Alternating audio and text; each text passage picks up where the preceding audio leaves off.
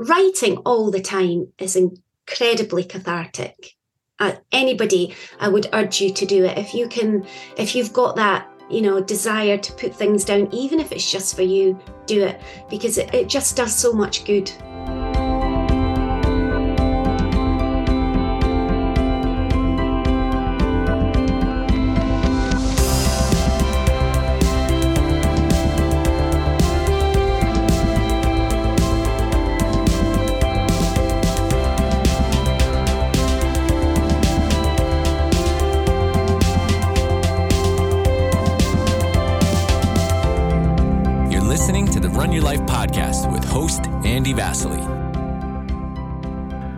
Hi, everyone. This is the Run Your Life podcast, and I'm host Andy Vasily.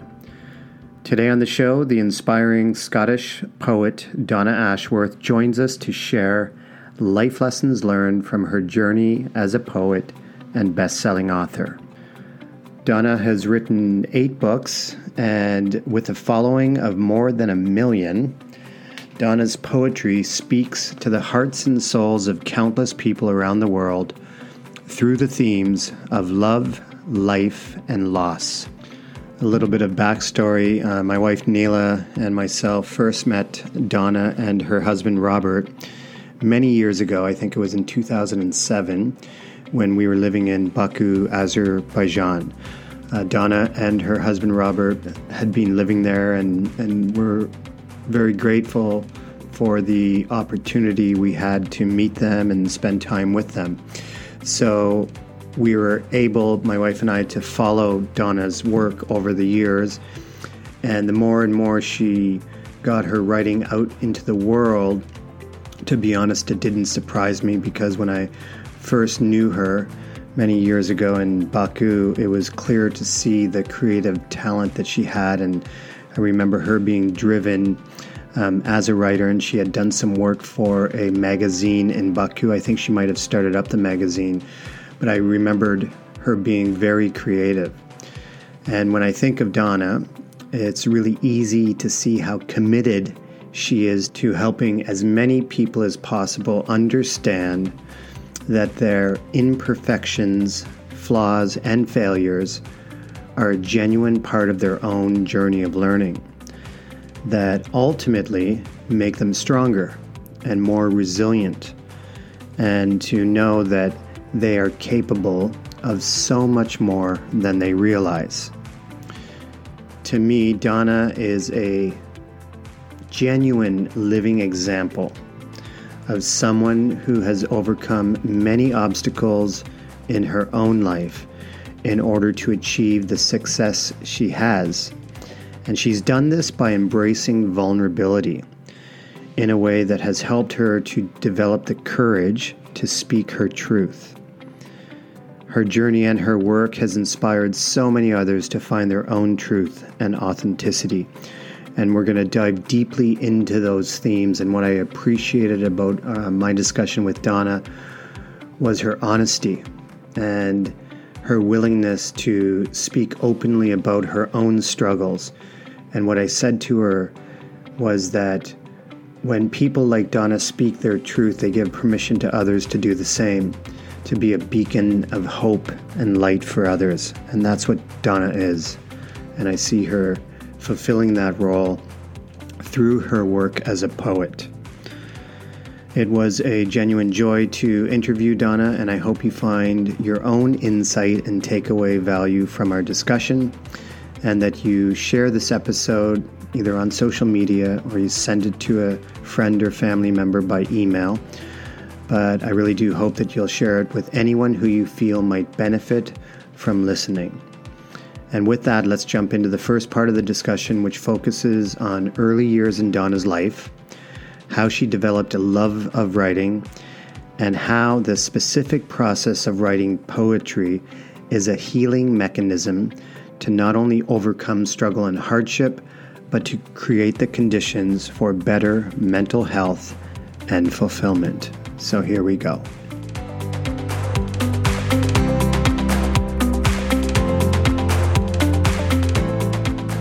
Donna, we just had a catch up after, I'm trying to think back 2007, 2008. So that's like 15, 17 years ago or, or whatever when we first met in Baku, Azerbaijan.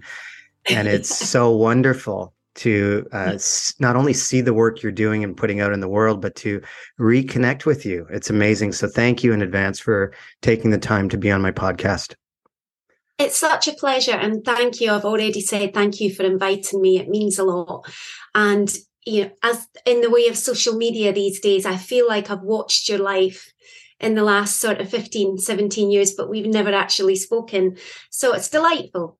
Yeah. And, and Neela, uh, who you know very well, um, just loves your work and um, had so many good memories of time spent together in Baku. But for the listeners right now, you know, many listeners might know your work, but just tell us who you are, where you're from, and what you're most known for. Uh, sure. My name is Donna Ashworth and I am from Scotland. I live in the middle of Scotland at the bottom of the hills. And I actually live on a street named after Rabbie Burns, the very oh, famous wow. Scottish poet. mm. And uh, I write poetry and I have seven poetry books. And you may have seen something that I've written flying around the internet over the last couple of years. Yeah, it's it's such amazing work. And to set more context for that work in our discussion today, and based on your craft and your life's body of work, uh, when you think of your life right now, and the work you're doing and, and your process of writing and all of that. Um, what is it that you feel most compelled to share with the world through that work? Without a doubt, it's the power of sharing and the power of sharing exactly as you are hmm. and not as you feel you should show up but uh, the truth behind that sort of facade that we were all taught to to to keep on, uh, the imperfection, the the power in somebody's ugly truth. Um, you know, it's hard to narrow it down, but if I had to pick one thing, it would be the power of sharing the, the real things. Yeah, and that's that sense of when when we uh, uh create a sense of vulnerability and we share our own truth, we give permission to other people to do the same. You do completely. And it's it's life saving. It's not just life changing, it can be life saving. I think the difference between feeling alone in a thought or a situation and realizing that somebody else has the same situation or thoughts can be the difference between, you know, a life survived or a life thrived. Yeah, that's that idea of collective consciousness and yeah. when we when we really start to begin to understand people's stories and what they've gone through and their learning experiences and how they've come out oftentimes on the other side better for having gone through what they have um, it's that idea of tapping into that collective consciousness knowing that we're not alone and what inspires me about your work in, in general as an educator I think back to all of the students that I've taught over the years, the young, brilliant minds. And if we could project back in time uh, to when you were an elementary school student, and I could be a fly on the wall, let's say in your grade three or four classroom, looking in, can you describe the type of young student that we would see? Yeah, you wouldn't be able to miss me because my hand was up constantly. I, I think um, I was very much trying to please all the time, and I realised quite quickly that I was that I was clever and that I could retain information and regurgitate that information, which pleased, you know, teachers. And I love to write, so I was never short of anything to put on paper. So I was very much the person trying to get the top of every list, trying to answer every question, trying to get the top marks. Um, and that went on pretty much through my whole school journey, that sort of perfectionism, that need to constantly seek approval uh, and validation. Right. And when you describe that, what strengths do you feel you developed at that time that would go on to serve you? In the work that you now do?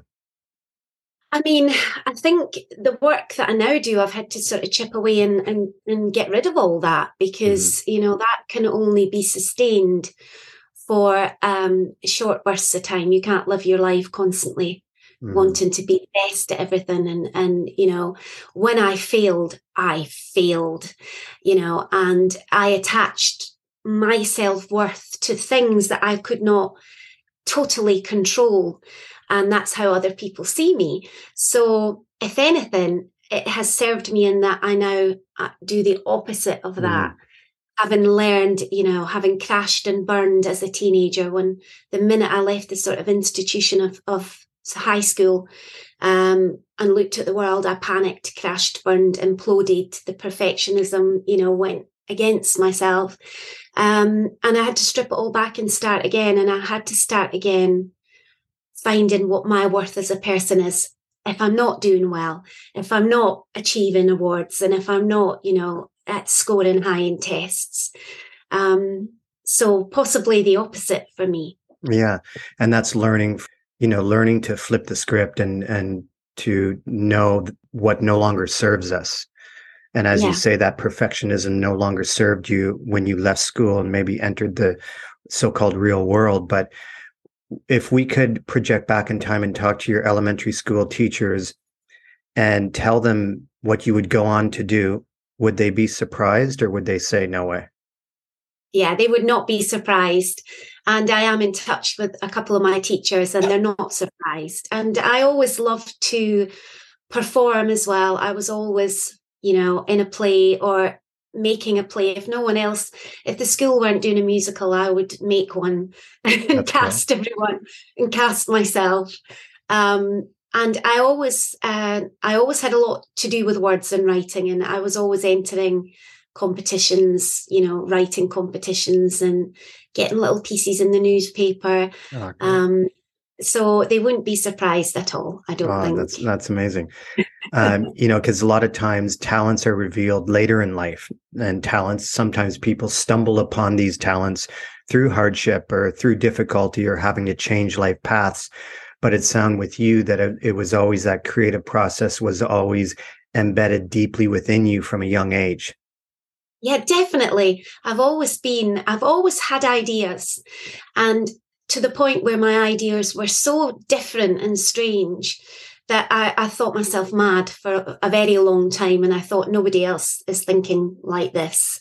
And there is a time when that is not a nice feeling. And then there is a time when you think, oh, nobody else is thinking like this. Yeah. Perhaps that's a good thing.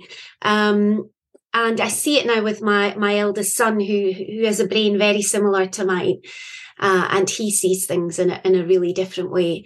So uh, I, it's fascinating. I mean, I, I wrote poetry as a kid, but I didn't actively write poetry. I didn't know I was it was a thing that I was doing, and I didn't do it between the age of sort of sixteen to 45 44 mm-hmm. so um when I look back at how the, the whole poetry thing began again, it, it felt like a shock and something different. But actually, I was doing it, you know, mm-hmm. when other people weren't writing poetry. It was something that I did for my own. Um, it was something that I did for my own mental health. I found a lot of diaries recently, and they were full of poems, and they were very similar to the ones that I'm writing now. I could probably put one on the page mm. and people would be none the wiser that it's, you know, 30 odd years old. So um, it was definitely there without me ever really realizing it was there. How did it feel, or how does it feel to look back on your early writing as a young person? What comes up for you? Yeah, it's it's sad because I remember um, I think my teenage years were awful for me um, not because anything terrible in my life happened, but because my my mind was a terrible place to mm-hmm. be at that time. Um, so I knew how much I was suffering, and I can I can read them now and remember how difficult that was. But at the same time, that sort of um, the perspective flips that I've sort of acquired over my um, life were there, I can see that I would try and, and flip things to bring comfort to myself. I would, I'm quite a melancholy person in my own mind. I've had to really work at finding the light, finding the positive, And that's why I do what I do. And that's why people think that I'm really positive and sunny. But that's come from a dark place. Not, it's not a natural thing. I've had to reprogram my brain to search for it. And I could see that early searching back then. Um, and it's hard to see that but it's also you know it, it's it's also fascinating. Yeah and what comes to mind when you say that is uh, marianne williamson's work where i'm not going to get it perfect but i remember that she talks about in her writing shining the light on our darkest corners to reveal truth and wisdom yeah. and insight.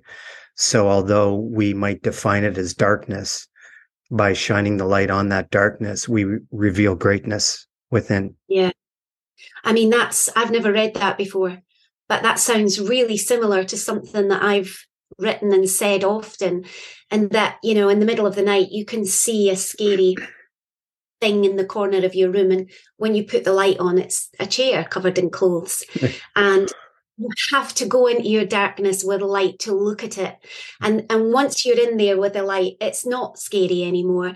It's scary as you're doing it. But then you know you you've taken the darkness away and you know you can always bring light into darkness but you can't always bring darkness into light. You know mm-hmm. that's the power of light. You can you can shine it. Mm-hmm. so yeah really similar and yeah, i 100% agree with that yeah. And your work has gone on to touch the lives of millions of people, and especially during a time when people needed it the most and need it the most. And, you know, not just the pandemic, but I think what people learned about themselves through the pandemic and the isolation and the loneliness and the depression, but also the creative talents that people found within themselves to get them through that isolation.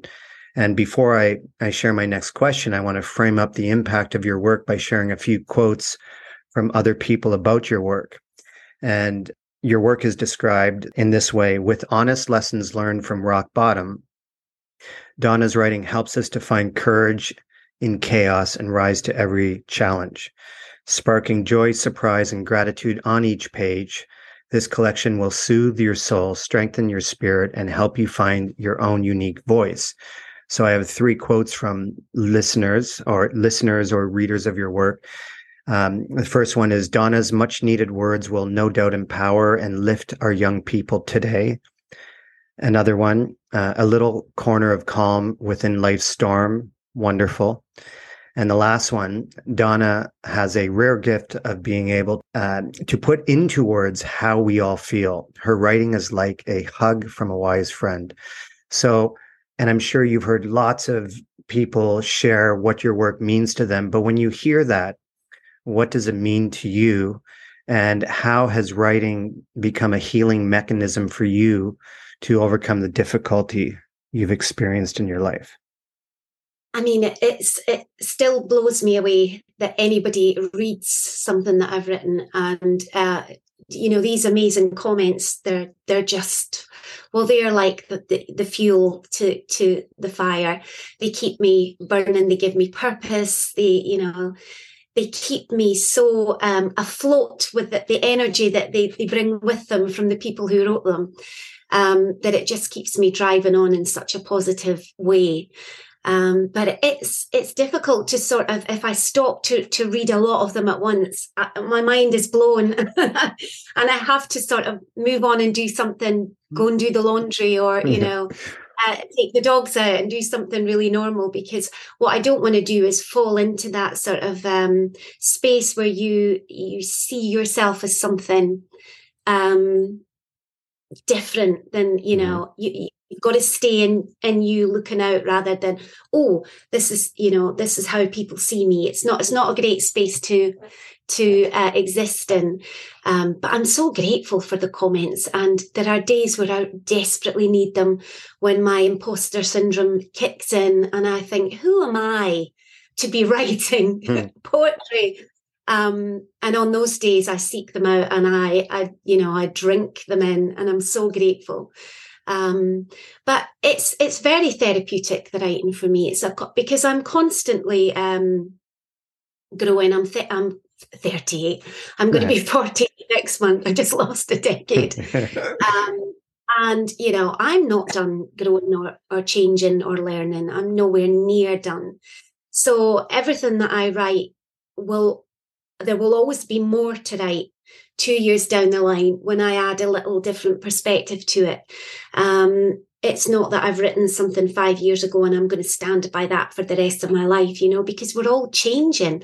And that poem will stay there for somebody who's at that place mm. and it will do good work for them. And then somebody else will need a different, you know, perspective. So it's constantly healing for me.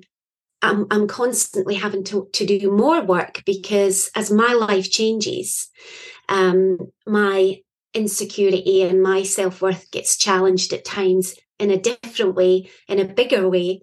Um, and so I have to keep working to remind myself what matters, what's important. I don't want to to to be consumed by my work all the time. I've got children, you know, I've got friends, and I have to keep rejigging everything like we all do and mm-hmm. remind ourselves what is important today?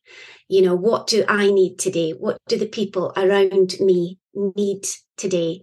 Um, so writing all the time is incredibly cathartic. Uh, anybody i would urge you to do it. If you can if you've got that you know desire to put things down even if it's just for you do it because it it it, it just does so much good well, absolutely and when you were describing that and you know what you describe is uh, so many people get caught up ruminating about the past or projecting into the future without remaining present and taking life with each present moment and then stitching all of those present moments together to um, continue to move forward in empowering ways and when you talk about your difficult days and then those quotes and those things that people are saying about your work is really rooted deeply in positive psychology. And this idea of you know imposter syndrome or having doubt and uncertainty about ourself and our talents and our work is to scan for the past uh, scan for the evidence to prove the inner critic wrong. Yeah. And and that might be those moments for you where if you're having a difficult day and and you kind of read what people are saying about your work that buoys you up, but it's also scanning for the evidence of impact that continues to intrinsically motivate you to continue to create because it matters not only to your own learning journey and your own growth, but it matters to others too. And I think to myself, somebody has taken time out of their day to go onto Amazon or Facebook, whatever, and write a comment to promote my work to for, for nothing other than they wanted to add some positive energy and attach it to my name. And that is such a gift because that that energy from that person they've put that there and they've attached it to me. And you know that in itself is such a huge boost that somebody has taken that time because you were so busy. I mean, I always think to myself in the past, I should review that, I should do this, but you forget, don't you? Mm-hmm. Um, so that person, it has meant something enough for them to go and do it makes me feel really honored that they've taken the time or if they've sent me a personal message and they reply back, I can't believe you've replied because you've so many followers and I'd reply to every single one because if it's a private message, someone has, you know, tried to direct that immediately to me. Um, and it's really important. So it's not just the words that they've said, it's the the fact that they've done it and the energy that they've sent my way.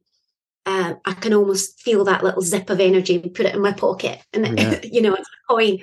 Um, so yeah it's it is a good a good tool when i'm feeling down or i start to doubt myself or i start to think you know you're, you're not good enough. Someone is better. We can't stop those voices in our head. We, you do, you never get rid of them but you can you can learn how to overrule them and silence them and you know and uh, move them along to the place where they belong which is low down in the mix. Um, and that's what i've had to really learn to do yeah, beautiful. And um, one of the quotes that has, I, I don't want to say changed my life, but I've kept it very close to me for the last five or six years. And we have a chalkboard wall, a couple in our house, and I always write quotes up there to remind yeah. Neela and the boys and myself about what matters okay. most. And one of the quotes that that really impacted me, especially with my own journey and overcoming trauma, and reminding myself that the stories I tell myself create my reality. And yeah. and and the quote is from a well-known performance psychologist, Dr. Jim Loehr, who uh, wrote a book called several books, bestsellers, but his last one is Leading with Character. And what he says is the power broker in your life is the voice that no one hears. How well you revisit the tone and content of your private voice is what determines the quality of your life. It is the master yeah. storyteller, and the stories we tell ourselves create our reality. So that resonates with me in everything you just said about yourself and your journey and and your your followers and the impact that your work is having on them yeah and it's it's it's so important what you just said because i can't uh, stipulate enough how true i find that to be i have got one of these overthinking brains wonderful if you've got a job. Like I have now where overthinking when you've got an outlet for it but when when that is all just flying around internally the storyteller within me is absolutely crazy. And I look back over my life and I see the narrative that I've created totally my own creation and how I've I've projected that onto other people and tried to match it with their behavior and gone, yeah, I knew it. I knew I was right. And, you know, it's a very yeah. dangerous thing. And I caught myself doing it last week. And, and my husband said to me, you, what, what's up? I can see. And I said, oh, I'm in the middle of a real, you know, episode in my head where I've created this entire story. And, but I have to play it out. The only way I can uh, go through it is to is to talk to the storyteller in my brain and say, yeah, but you know that's not true. And you know this is a story. And now you're going to and but it actually affects my nervous system. It affects sure. my movement and you know my stomach and my my head. Um, and it's absolutely fascinating. And none of it is based in reality. It's all based in fear. And um, it's all based in fear, really, and that, you know, yeah. that insecurity, things that have gone wrong in the past.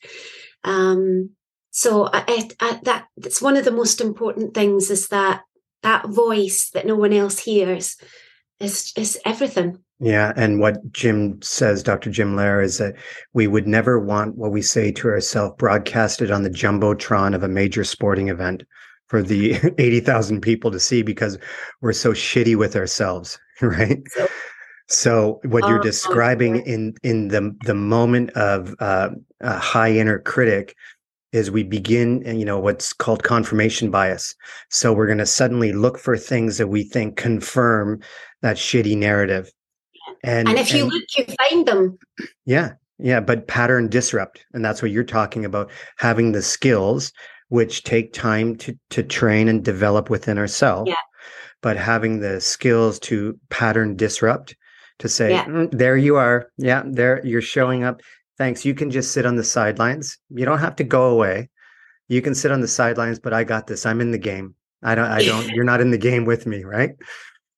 Exactly. And I, I I found myself talking to my inner critic last week and saying, Go on then, tell me the story. How awful is it? How awful am I? And it almost gave some humor to it as well and helped me. But it still took me a week it mm-hmm. still took me a week. I had to play that story out. I had, and of course, whatever you look for, you find. If mm-hmm. you're looking for flaws, you find flaws. If you're looking for positives, you will find positives. Whatever you look for in this life, you will find. So if you're constantly searching for proof of, you know, how rubbish you are, that's what you're seeing. Um, if you're looking for the opposite, then that's what you're seeing. So it's a really simple shift but you have to constantly do it you have to practice it and practice it yes. and even when you think you've nailed it you have to practice it you know every time it rears up um, but being aware of it is is more than step. half the battle and i think wouldn't it be great if we were all taught this yeah. at a really early age if we were all taught how to pattern disrupt and how to you know watch out for the and how to separate the voices because only one of them is on your side yeah. the rest came in the back door when you were vulnerable and found a place to live. Mm-hmm. And you know, only one of those voices uh, is is on your side. So yeah. Yeah, and what performance psychology suggests is that it's not about sending the voice away. It's acknowledging it and, and knowing that it's going to be with us. And it ultimately is probably creeping in to protect us in some crazy way yeah. for whatever reason. But um, acknowledging that it's probably never going to go away, but to, as you say, continue to work on the skill of recognizing it when it shows up and then, mm-hmm. and then disrupting it and then really tapping into your true essence and your true story to continue to move forward in empowering ways, right? Yeah. And, and uh, the thing that helps me the most is realizing that everything, like you say, it doesn't go away. Doesn't mean it's always there. It comes and it goes. It comes and it goes. Everything comes and goes. Happiness comes and goes. It's not meant to stay. Sadness comes and goes. But the one thing for me that must always stay is is peace. Mm-hmm. If I can find a peaceful baseline as my sort of floor, my cement floor, then I can allow all of the other emotions all day, every day, all year to come and go. There's never, there's no such thing as a great day or a horrible day. There's moments in every day that are the ones that you take away with you, and that's how you label that day. But actually, if you analyze it, it's every hour. You're happy for maybe a minute, you're sad for maybe yeah. 5 mm-hmm. you're angry for maybe 10, you know, and as long as you've got that sort of baseline where of peace, where peace is your aim for me, because I'm quite chaotic. I need to have that constant reminder. What what can I do to bring peace right now? Then everything else can come and go, and you're not afraid when it comes in because you know, you yeah. know, it, it it will, and it'll go again, and it'll come back again. And that acceptance is um is really healing because you when it does pop in, when the anger comes, or you know, the jealousy comes um, you're not afraid you know you're not oh no i'm really angry. Oh no i'm really jealous. I thought i was over being jealous. You're never going to be over an emotion you know it's an mm-hmm. emotion. Let it visit. Let it visit. It's a visceral experience that is human nature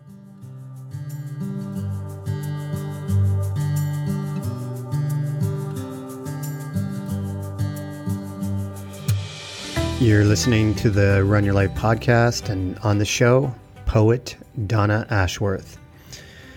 So far, you've heard Donna talk about many different experiences in her life and the things that have really driven her to do the writing that she does. And when you think about the lessons and insights she has shared with us so far, what has come up for you? Can you connect with any thoughts and feelings she has shared based on her own journey of learning? And what do these lessons that she has shared spark within you in regards to the next steps you might need to take to better focus on your own self care and mental health? And as we transition into the next part of the conversation, I want to hit the pause button and have you reflect back on early days in the coronavirus pandemic. Without a doubt, there is not a person in the world who wasn't impacted by the pandemic. So, when you think about the pandemic and early days of the lockdown, what was it like for you and your loved ones? What kind of doubts, uncertainties, and anxieties crept into your life during that time. For me, I can clearly remember being on the fifth hole of the local golf course here in Saudi Arabia, which is right by our house, and I was playing with my son Eli. And we were approached by one of the staff to say that we had to immediately leave the course because the president of our university ordered a lockdown and it was scary. We we knew it was coming, but we didn't think it would come in this way. So all of the community, we were given the message around the same time, and everybody just went home, and we were in total lockdown for five or six days. I mean, the lockdown lasted three months, but we couldn't leave our house at all for five or six days, and had to get groceries delivered. And I just remember the stress and the uncertainty and just the craziness of the situation at that time. Officially hitting the U.S. Here's what we know. A Washington state resident fell ill after returning from Wuhan, China. Good evening. The coronavirus is the biggest threat this country has faced for decades, and this country is not alone. All over the world, we're seeing the devastating impact of this invisible killer. All of us were so bombarded at that time with news of more and more lockdowns happening around the world, which obviously led to a huge variety of mixed emotions The most active hotspot right now is Italy. Nearly 200 people there have died in just the last 24 hours. Airports have been empty for several days, and now all stores except for pharmacies and food and markets. And in Donna's case closed. specifically, during that time, she committed herself to writing every day and getting her poetry out there to a wider audience. But in doing so, she she knew she had to let go of many things within herself to be able to trust in her own process of writing. So you're going to hear her share that experience. And in the next part of our discussion, Donna talks about one of her poems called History Will Remember When the World Stopped. And this poem went viral. So you're going to hear the impact that this had on her. And as you listen to this part of the discussion, try to reflect on your own creative talents and the gifts you've developed that help to serve others. To what extent are you doubling down on these creative talents in order to access what is truly possible within yourself? I really do hope you enjoy the next part of my discussion with Donna Ashworth.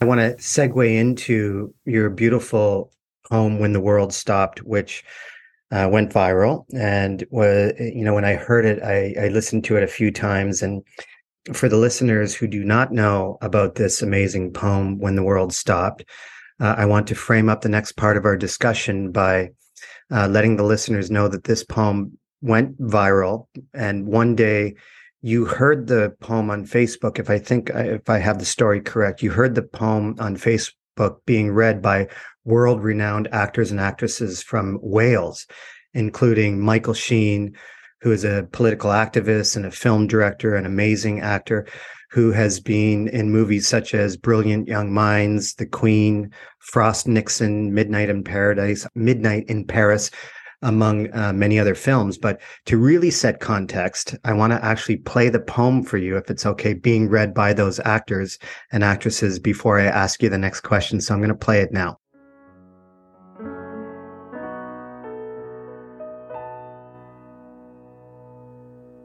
History will remember when the world stopped and the flights stayed on the ground.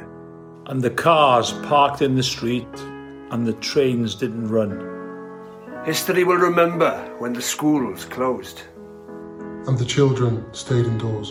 And the medical staff walked towards the fire. And, and they, they, didn't, didn't run. run. History will remember when the people sang. On their balconies in isolation, but so very much together, in courage and in song.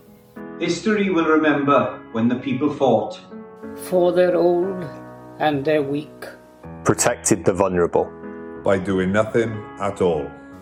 History will remember when the virus left. And the house opened. And the people came out and hugged and kissed and started again. Kinder than before. That is beautiful. I, I actually get teary eyed thinking about the pandemic and being locked in, not locked in, but being with my family and those initial feelings of what is going on here and the, the fear, but that God somehow gave us time together, you know, with the people we love but yeah, it was such a special, unique, uncertain time. But that poem would go on to be embraced by uh, Amnesty International and many other huge organizations. So, what does it feel like for you hearing that poem being read by those people? And and I want to ask you, what does it feel like to really know that you were behind that and the impact it had? Yeah, it never doesn't give me goosebumps hearing it being read by with such gravitas by those voices. And although I feel like that with every version that was done, a lot of schools did a version, some, you know, medical practices in America did a version. And, and every time I hear it being read by anybody like that, where everybody takes a line, it, it makes me cry because that was the feeling at the time. We were all apart and we, we were all so together. We had never been as together as we were terrified in that first moment. This was when, um, do you remember when Italy had had terrible, yep. you know, and the people were singing on the balconies and they were all coming out to, to buoy each other up. And um, that example of human connection when we weren't allowed to connect, I don't I don't think it will ever leave any of us. Mm-hmm. I think we're all changed by it. So um, we were terrified, and that little poem was like a little life raft that we could all cling on to, and and the kinder than before ending gave you know a purpose to it. Yeah. Yes, we're going to come out of this kinder, you know, and um, obviously many many things have changed since then and we're in a completely different phase but at that time it was very much what we needed to do um, and it's it's just i'm so proud to be in any way a part of something positive at a time that was difficult. Yeah and what was that process like for you? Like and this is part of uh, a question that i want to ask you about your creative process and advice um, that you have for people to better bring out their own creative process. But what was your creative process like putting pen to paper?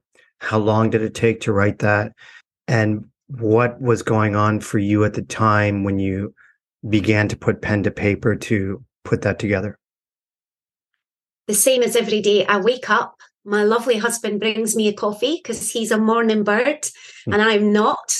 And uh, and I write. And I made a, a pact with myself at the beginning that I would not edit, over analyze. At that point, everything that I wrote was shared that day um, because I decided I would write every day during the pandemic, and I pretty much did. Um, so I woke up, I had my coffee, I wrote that poem like I do, like I did every day, and off it went on Facebook. And it trickled along like they all did at that point. and it wasn't until maybe a few hours later that it started to pick up uh, mm. speed, speed, speed. And when that happens on the internet, it's really quite fascinating. Mm. You can't call it, you can't predict it. You could share the same poem on a different day and it you know it might not fly. So it's to do with a moment in time. It's a little whirlpool of all things coming together in the right way and off it went. Um, it didn't take me long to write. I don't decide to write things. They kind of come ready uh, ready written and then i just put them down. I might chop and change it slightly within a 20 minute period but not much. Um, did you feel like this like uh, when I say this, I don't mean that you criticize your own work in any way or you think, oh, no, no, th- this isn't quite ready to go out. But did you feel something special when you were writing it, or did you feel no, like it was no. no different than any other piece? No. And I wrote much better poems in the lockdown. Yeah. And um, I I do criticize myself, which is why I don't edit my work. I will spell check it normally after I press send.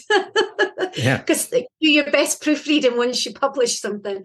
Um, uh, so I had to do that. I had to say to myself, if you're going to do this, if you're going to write poetry, you have to let go of that piece. You cannot bring it back and edit it and bring it back. You must write it and let it go and let it do what it's going to do. And it will resonate with who it's going to resonate with. So um, that's what I've always done. And only now that I'm making books do I start to put a bit more thought into. Well, I want the book to, to have an aspect of everything in it, so I'll make sure. But back then I was just writing and putting it out in social media. So yeah, off it went. And I didn't think it was special. Um, and um, it it just you you can't really control what the words are going to do. They have to they have to go and do their thing. And I'm just glad if it happens. Oh, that's amazing. And Seth, do you know Seth Godin? No. Okay, Seth Godin is a he's written a number of books. He's a just a phenomenal. He has a, a blog called Seth's blog where he has written a blog every day for the last 15 years or something. Yeah. And his whole thing is, I have the book um, upstairs actually, but he he says uh, his book is ship it. It's not about perfection. Just ship your work out into the world. Yes, and I'm the same. Yeah, and but going back to your early perfectionist self and the ability to overcome that perfectionism, some people never let perfectionism go, and it holds yeah. them back and is the root of all of their anxiety in life and the pressure that they put themselves under to be perfect for the world in such an imperfect, shitty world at times. Yeah. So I, I, and I know that you see and commend yourself for letting go of your perfectionist self, but what a gift to be able to have done that in your life because if you were not able to let go of that person you would never have impacted the world through your work i wouldn't and i mean you know perfectionism is death to all cre- creativity as is comparison. You have to you know you have to trust that the words that you wanted to say were the words that you wanted to say. And yeah you could rearrange them and yeah you could do similar to what someone else does but what would be the point of that? Yeah. it wouldn't be it wouldn't be real. It wouldn't be and and you have poetic license. It's a wonderful thing. No one can really criticize poets because that's the whole point of poetry but I remember in the very beginning, I would send something out and I would watch it and watch and watch. And if anybody said anything uh, in any way not positive, delete, I would delete the whole thing. Mm. And that was when I said, right, am I doing this or am I not doing it? Because if I am doing it, I have to just do it. And it has to not be formed by other people's opinions. And I cannot be afraid about it, you know, the next day and cringe and delete. So um, that letting go is the reason why I have seven books or any books at all. And, you know, I, I, wouldn't be sitting here talking to you now on this podcast if I hadn't been able to let that go. So, my biggest piece of advice to anybody who wants to know how to begin is to begin. And once it's once it's done, let it go. It's no longer attached to you. It doesn't reflect on you. It's a piece of work in its own. It's its own little thing now. You have to let it go and do its job and that helps that that separation you know it helps Oh, absolutely, and and my uh, little birdie from the nest. yeah, yeah, it's it's beautiful advice, and to be able to do that, the gap between knowing that we need to do it and actually doing it is huge for some people. And yeah. if I just share my own experience with my TED talk, is that I put this together and I was like invited to give it. And I went through all of the rounds of feedback from the TED committee. And it was about four days before I was going for a run. And I was like, I'm not sure I'm going to do this now. And I had this huge anxiety and doubt. And I, I ran past the auditorium where I was going to do the talk. And then I was like, I'm not doing it there's no possible way I can get up and do it. I've given lots of other talks. I'm just going to talk about why being an educator is so important to me. And I can pull it off. I got four days. And by the time I got back to the house, I, I was like, no, no, I have to do this. Yeah. You know, whatever, I have to do it. And I got up and did it. And I was so proud for having had the courage to get up yeah. and do it. And so that resonates with me. And from that point on, I began to share more of my truth and and without fear of judgment. Um, there's an acronym FOPO, fear of other people's opinions, mm-hmm. and I learned to really let that go. And and I continue to try to speak my truth in authentic ways because I wanted to inspire others to do the same. So what comes up for me when you share your experience is my experience doing that, which goes back to collective consciousness, right? Yeah, yeah. And I mean, I think a lot of my poems are about imperfectionism, which is a word I think I've, I like to think I've coined.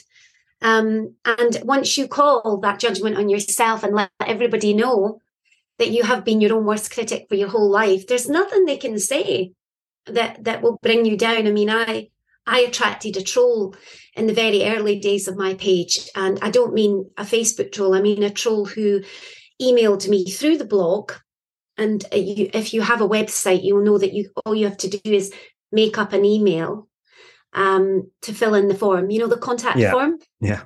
You actually have to put your real email in there. And so this these messages were only for me. Nobody else saw them because I deleted them immediately. Uh, so that person went out of their way to say awful, personal, awful things to me over a period of a year. And I blocked and blocked and blocked her IP address and IP. And this person would go into supermarkets or shopping centres to use their Wi Fi because her IP address was blocked. This person wanted to destroy me. And actually, it was the best thing that ever happened to me because I came, you know, they say never feed a troll, never let a troll know that they've got you. Well, I thought, that's not me.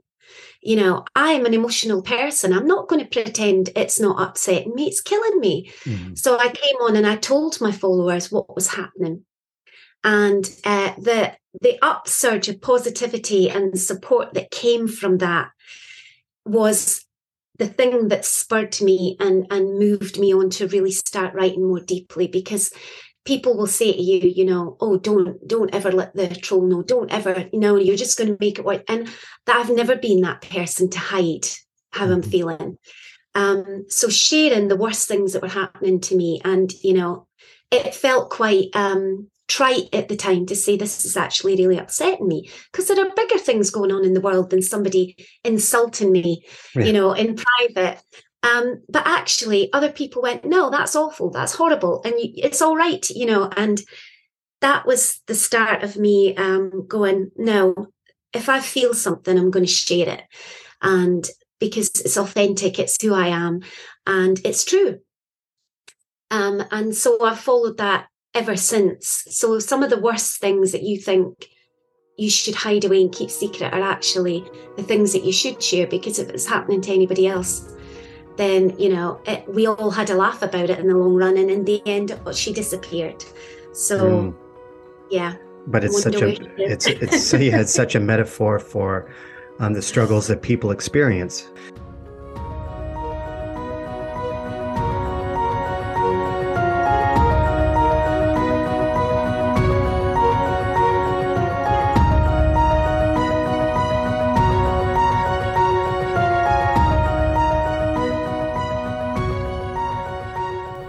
The last part of the podcast, Donna and I discuss a recent interview she did with BBC Scotland, which was just a few days ago. But in this interview, she was given a chance to share why she writes in the first place and how she hopes to use her talents as a poet to inspire others to access and apply their own creative talents and she was on the show because the focus was uh, World Poetry Day, so they asked her to come on and share her work.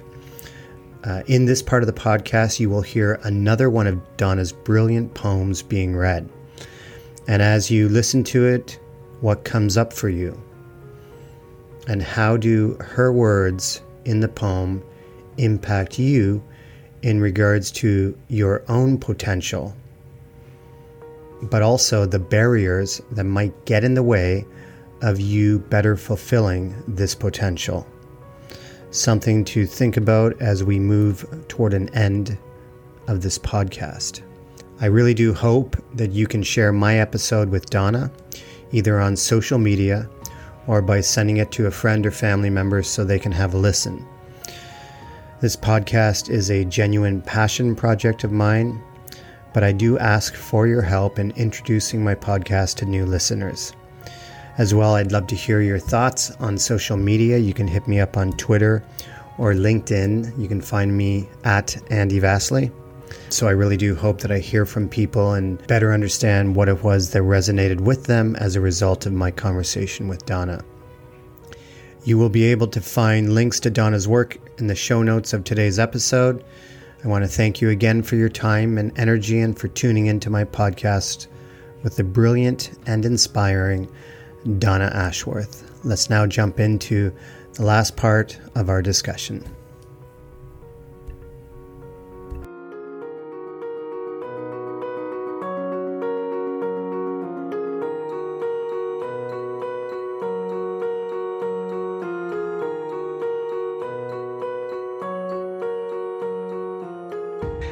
In segueing into the end of the podcast, I want to go into uh, your BBC interview recently on uh, BBC Scotland. And I'm going to share another poem uh, that was shared in the podcast a couple days ago. So this is very recent, maybe three or four days ago. You were on BBC Scotland. Yes, that's yeah. right. And you really emphasize in this short interview it's 12 minutes but you you emphasize that everybody is a poet which means everybody has creativity inside of them that needs to be shared. Everybody has their truth and you give permission to people to don't worry about the structure of writing. Don't worry about you know formulas for writing. Just write even if it's a quote. Get it out yeah. right? And it yeah. was beautiful and i was listening to it and and I want to share again a clip from it um, so people can actually hear the poem. And then I'll, I'll ask you uh, a question about it, and then we'll move into the last part of the podcast. Okay. Great. Well, look, um, you're here today, as we say, World Poetry Day, um, and you, you prepared one. Here's one you made earlier. We're going to hear this this poem, uh, which Donna recorded for us. Um, so uh, this is simply called poetry. Poetry flows through your fingers each time you send a morning text, a beacon of hope to arrive just in time as anxiety pulls into the driveway. Poetry breathes through your patience as you scare away those angry words circling your head like hungry birds and choose kinder ones instead, words to help the heal. Poetry lives in you, my friend, every time you share an ugly truth that reaches in and pulls someone up out of the mire with its knowing, that caring proverbial hand to stand. Ask anyone who loves you, they will tell you of a thing that you once said that brought in light and chased the dread. That net you cast to catch them as they fall. You may not even see it, but you do love poetry. You are poetry, and you speak it every day. What a gift that is. You know, oh. Donna, Donna, seriously, like people listening to that, you're really trying to reach into their core to help them understand that there is something within themselves that is so worth sharing. And, you know, just talk about that concept, that metaphor of everybody has a poet within and what people can learn about themselves by putting pen to paper and writing their truth in whatever form that truth reveals itself. I mean, I was going to read a different poem for World Poetry Day. I wrote it for World Poetry Day and it was called uh, Rope Ladder about how poetry can save lives. And then I thought that this was the day before, I thought, actually, I've got nine minutes. What, what, what do I want? I don't just want to tell people that poetry can save lives and, you know, poetry has a huge impact. I want them to I want them to connect with poetry and I want to remind them because every day on my pages, I see people writing a message to one another under the poems that I've shared. And some of the things that they say to one another are beautiful. Um, these little nuggets of support and from strangers a lot of the time. And then there are people who share one of my poems and then they write a couple of lines above it for their friends and followers to read. And some of those little lines above, they, they add energy to my poetry and that goes off. And what they've written is beautiful. I see it all the time, and that is poetry. And the reason they've done it is because they don't know they're they're not sitting down to write a poem. What they've done is they've shared my poem and they've gone, I saw this in here and I felt and they're not even realizing that they're they're adding to it with their own poetic energy. And that's why it's beautiful because they, they're not being judged. The poem is mine, but look at what they've written above it. Look at what they've written below it. I see it every single day. People choose words that help heal. And that is poetry for me. The choosing of the words in the right order for the right reason with the right intention. And I just wanted to show people that um, I see you doing it all the time. You don't even know you're doing it. So if I was to say to you, write a poem, you would clam up and you would think, oh, am I rhyming? Am I not rhyming? How many verses is it going to have? Is it going to be? And that's where it all falls apart. And I want them to know that when I sit down to write a poem, I don't think about how it's going to scan or how it's going to look. I think about the message that I want to give. And it might rhyme, it might not rhyme, it might follow a structure, it might not. Um, and that is the freedom to, it's about the words that you have chosen and the message that you're really in. And that's it. And everybody does it without realizing. Oh, that's beautiful. I love it. And perfect segue into um, my last question. And then I'm going to ask people where they can find you. And, you know, it's not hard, but I'll still ask for your social media handles and stuff. But, you know, Denzel Washington uh, gave a great commencement speech and it was very striking this part of the conversation where he was talking to a graduating class and he talks about this idea of the ghosts of unfulfilled potential how the ghosts when we're on our deathbed and it's kind of morbid but we're on our deathbed and these ghosts of unfulfilled potential surround us and they're angry at us and they're pissed off because they gave us talents that we never acted on they gave us ideas that we never acted on and skills that we never acted on. And now they have to go to the grave together with us, never having mm-hmm. us realized our potential. So when you look back on your life one day and the impact you've had, how will you know you've lived to your full potential even when life was hardest for you? I mean, the quickest way to live is to imagine dying. That morbidity that you talk about is the fastest way to put yourself back into the moment and see big picture everything around you. And I've always had a very morbid brain. What if, what if, when I couldn't stop myself projecting into the future all these, you know, awful uh, possibilities. But actually, it's a brilliant way of reminding yourself what what we're here for. What's the point? What's it all about? You know who are you impacting? Who cares about the car that you're driving? And nobody that's not impressing anybody ever after you're gone. They're going to remember something you said to them though or something a story you told them that they're going to tell and they're going to tell um, something that you created that will live on after you know that's going to inspire people after you've gone. So the whole morbidity thing features a lot in my poems but i never leave it there. I always bring it back to how can this implement today? How can this help you remember who you are and what you can do? And these unfulfilled ghosts that you're talking about they're all squashed down by fear. Fear is the biggest thing fear of rejection, fear of failure, fear that of risks that I may take, fear of putting myself out there.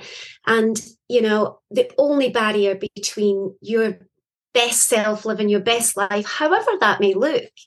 And for some people, it's really simple. It's it's just getting out the house that day and enjoying being outside and having fresh air and meeting up with a friend. It doesn't have to be jumping off a cliff you know, or mm-hmm. hiking the Grand Canyon. Your best life is about being in the moment and allowing yourself to be in the moment and be at peace and feel joy. And if you can do that every single day, and if you can fight the fear every single day, then there will be nothing left unfulfilled. You know, you will, mm-hmm. the things that are really important for you to fulfill will be done. Um, it's behind fear. Yeah, that's beautiful. Um, I asked you to um, share a poem with us, but before doing that, I want to end with the poem. But can you just let people know where they can find your books, um, your website, your social media handles, uh, so that people can follow your work if they're not right now? Uh, donnaashworth.com is my website. Mm-hmm. And you can find all my books on Amazon. And that's just the easiest way internationally is is on Amazon. I have seven books, and there is another Donna Ashworth who writes books, but they're not the same kind of books. Yeah. Sometimes it's a bit confusing, but mine's are poetry books, so they're quite easy to distinguish. So yeah, if you type in Donna Ashworth, I will appear like okay. magic. okay, great. And uh, I'll put a link to all of your books in the show notes so that people can find them, the links to them. But um, yes, so in closing, can you please share a poem for us that's resonating with you right now that you want to leave the listeners with? I will. And I wanted to do this one. It's very short, very sweet, but again, it's a perspective flip that can actually uh, have huge impact. Uh, and it's one that isn't in any of my books yet. It will be in my next book, but I do share it quite often because it does fly around and it does spread a lot of light. So this one is called You. If every single person who has liked you in your lifetime were to light up on a map, it would create the most glitteringly beautiful network you could imagine. Throw in the strangers you've been kind to, the people you've made laugh or inspired along the way, and that star bright network of you would be an impressive sight to behold. You're so much more than you think you are. You have done so much more than you realize. You are trailing a bright pathway that you don't even know about. What a thing. What a thing indeed. So beautiful. What a great way to end the show, Donna. Um, thank you so much for your time. It's been wonderful to reconnect. And I did say pre-recording that that uh, my family will visit uh, you and your family in Scotland at some point. But thank you so much, Donna. Thank you so much for having me, Andy. It's been a joy, and I'm so happy that you invited me. Thank you. So I'm going to close off the show and then I'll just say bye to you. So everybody, thank you very much for listening to this episode with Donna Ashworth, and I hope you come back to listen to future episodes. You'll still have me in the wings. You gotta get up to get down, kid. You gotta get down to get up again. Gotta get up to get down, kid. You gotta get down to get up again.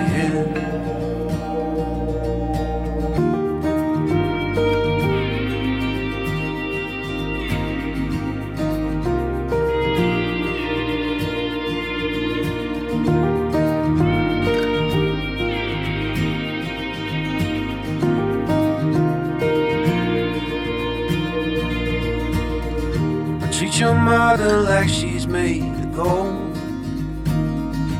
After all, she brought you here. And if you're lost, go see the ocean. It will always help you steer. Someday you will be stronger than you are now. But you will not know everything. When the water's spilling over the bow, you'll still have me in the wings. You gotta get up to get down, kid. You gotta get down to get up again. You gotta get up to get down, kid. You gotta get down to get up again.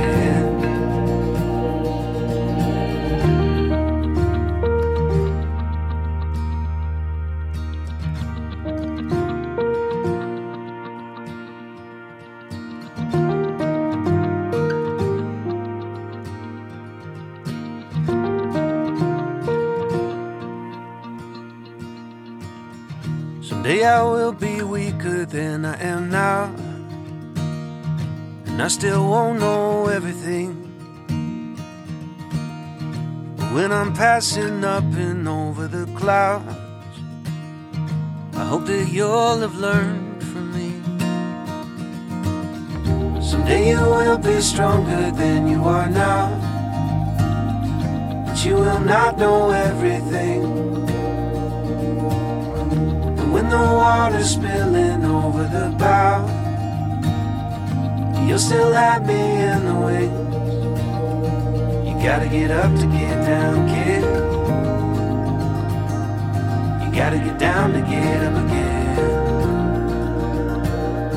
You gotta get up to get down, kid. You gotta get down to get up again.